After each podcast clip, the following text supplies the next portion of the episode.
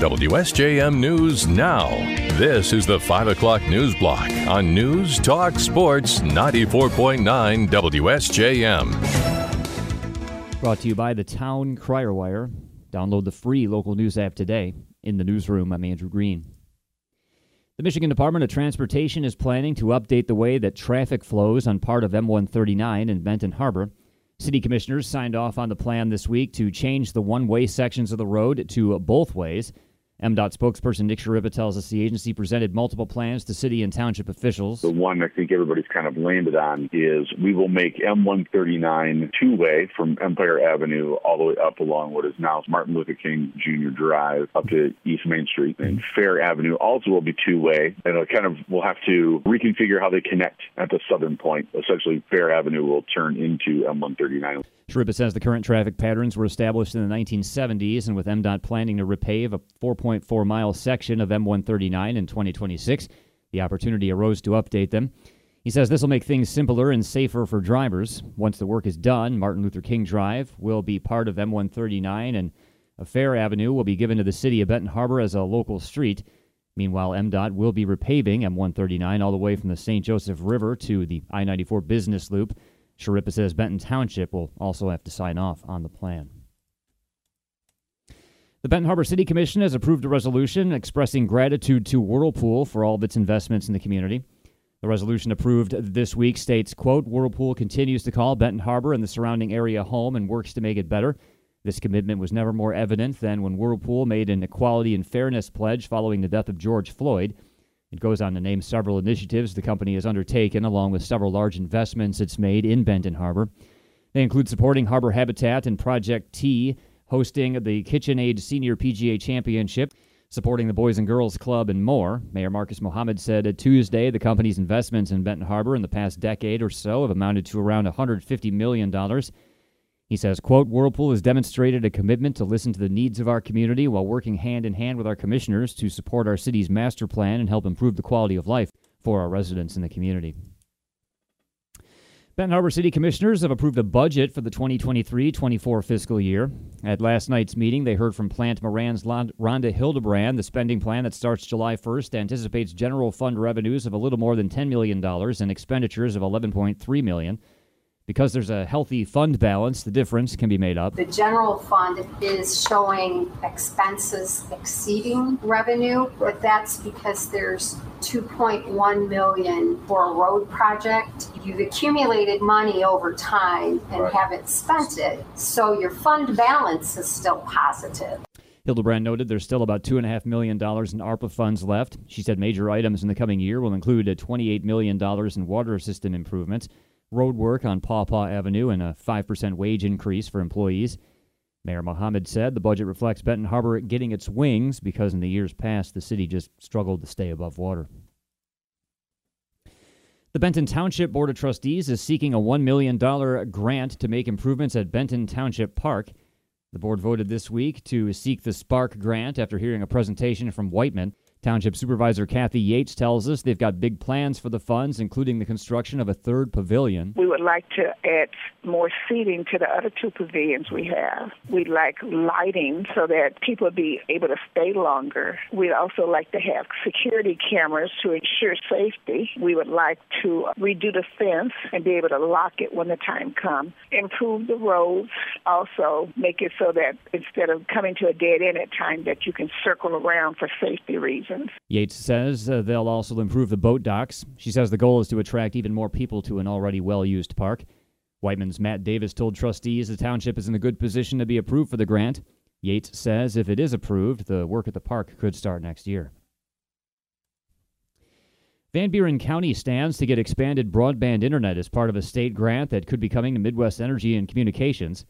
The company's Amy Pales told us this week the Michigan uh, High Speed Internet Office has recommended that MEC be approved for a $27.6 million ROBIN grant for the installation of fiber in Berrien and Van Buren, Cass, and St. Joseph counties.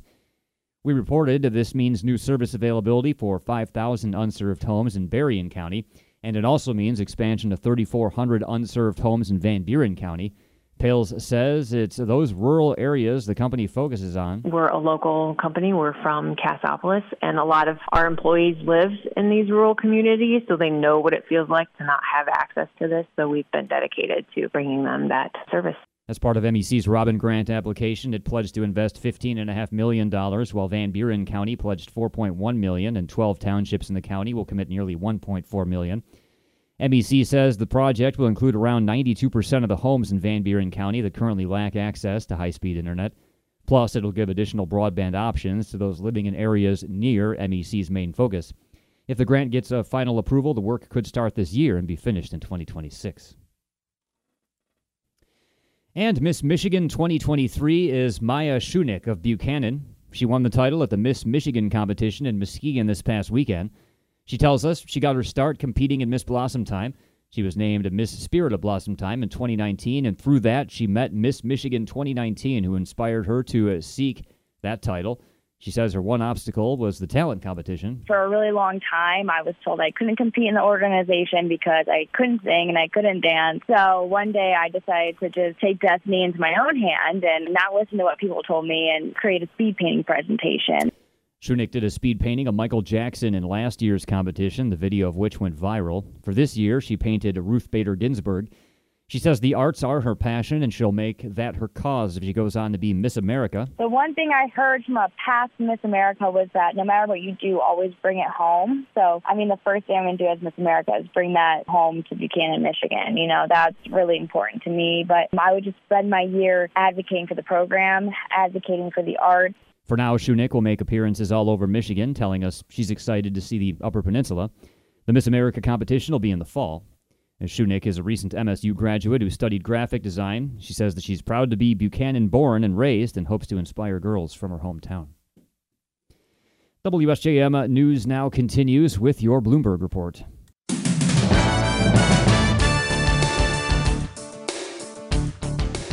WSJM News now continues, brought to you by Imperial Furniture in Dowagiac, where furniture shopping is fun. We're learning today more noises are being heard in the water where growing resources are searching for the five aboard the Titan submersible near the wreck of the Titanic.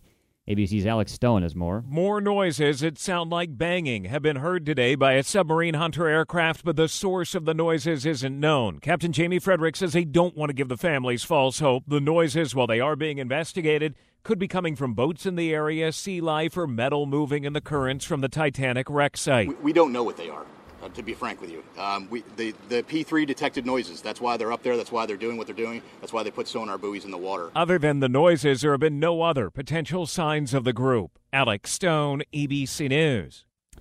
Police say a strong explosion has hit a building in Paris's left bank, leaving at least 24 people injured.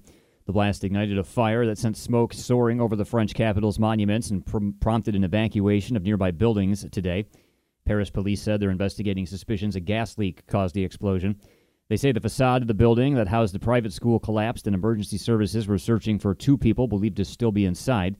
The Paris prosecutor said an investigation was opened into aggravated involuntary injury and the probe would examine whether the explosion stemmed from a suspected violation of safety rules. The Senate Republican leader today weighed in on the latest Supreme Court ethics and outside income reporting controversy. ABC's Andy Field has the latest from Washington. Senate Minority Leader Mitch McConnell saying there's no need for Congress to get involved in Justices Alito and Thomas failing to report donors, paying for their vacations, and other items that might cause a conflict of interest. I have total confidence in uh, Chief Justice John Roberts uh, to in effect, look out for the court. Alito and Thomas, the only two justices who had asked for an extension on reporting outside income this year. Andy Field, ABC News, Washington. A handful of Virginia incumbents prevailed over challengers in a closely watched primary election, but two of the state's most controversial political figures, Republican Senator Amanda Chase and Democrat Senator Joe Morrissey, lost their party's nomination on Tuesday. Both parties and both General Assembly chambers had competitive contests on Tuesday, including in some of the swing districts that'll help determine the balance of power come November. An unusually high number of uh, sitting office holders were also facing serious challenges in an election season that's been upended by new political maps. Virginia's results are often closely watched for hints of voter sentiment heading into the following year's midterm or presidential cycle. There are new steps to regulate artificial intelligence announced today. Senate Majority Leader Chuck Schumer says Congress must get a handle on the rapidly evolving technology. More from ABC's Lindsay Watts. Science and tech experts have made dire warnings about AI, even that it may lead to human extinction. Senate Majority Leader Chuck Schumer says lawmakers are starting from scratch to regulate it and must act quickly. But with AI, we cannot be ostriches sticking our heads in the sand. Schumer unveiling a framework to guide legislation, and he's urging Congress to start drafting regulatory proposals. Top concerns surrounding AI include misinformation, bias, job displacement, and consumer privacy. Lindsay Watts, ABC News, Washington. A newly released police document alleges an Idaho father killed a neighboring family because he was upset that the neighbor's 18 year old son had reportedly exposed himself to the man's children. The man is charged with four counts of first degree murder in the Father's Day shooting. A probable cause affidavit from an Idaho State Police detective says that he shot and killed the victims. He has not yet entered a plea. He's being held without bond, and a preliminary hearing is set for July 3rd.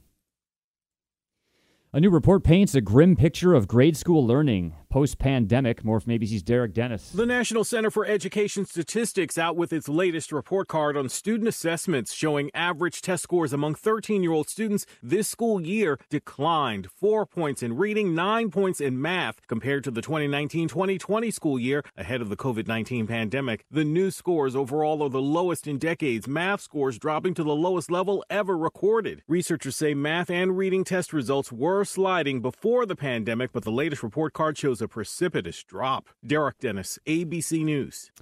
Veteran television personality Geraldo Rivera says that he's quitting as one of the uh, lonely liberal voices on Fox News Channel's political combat show, The Five.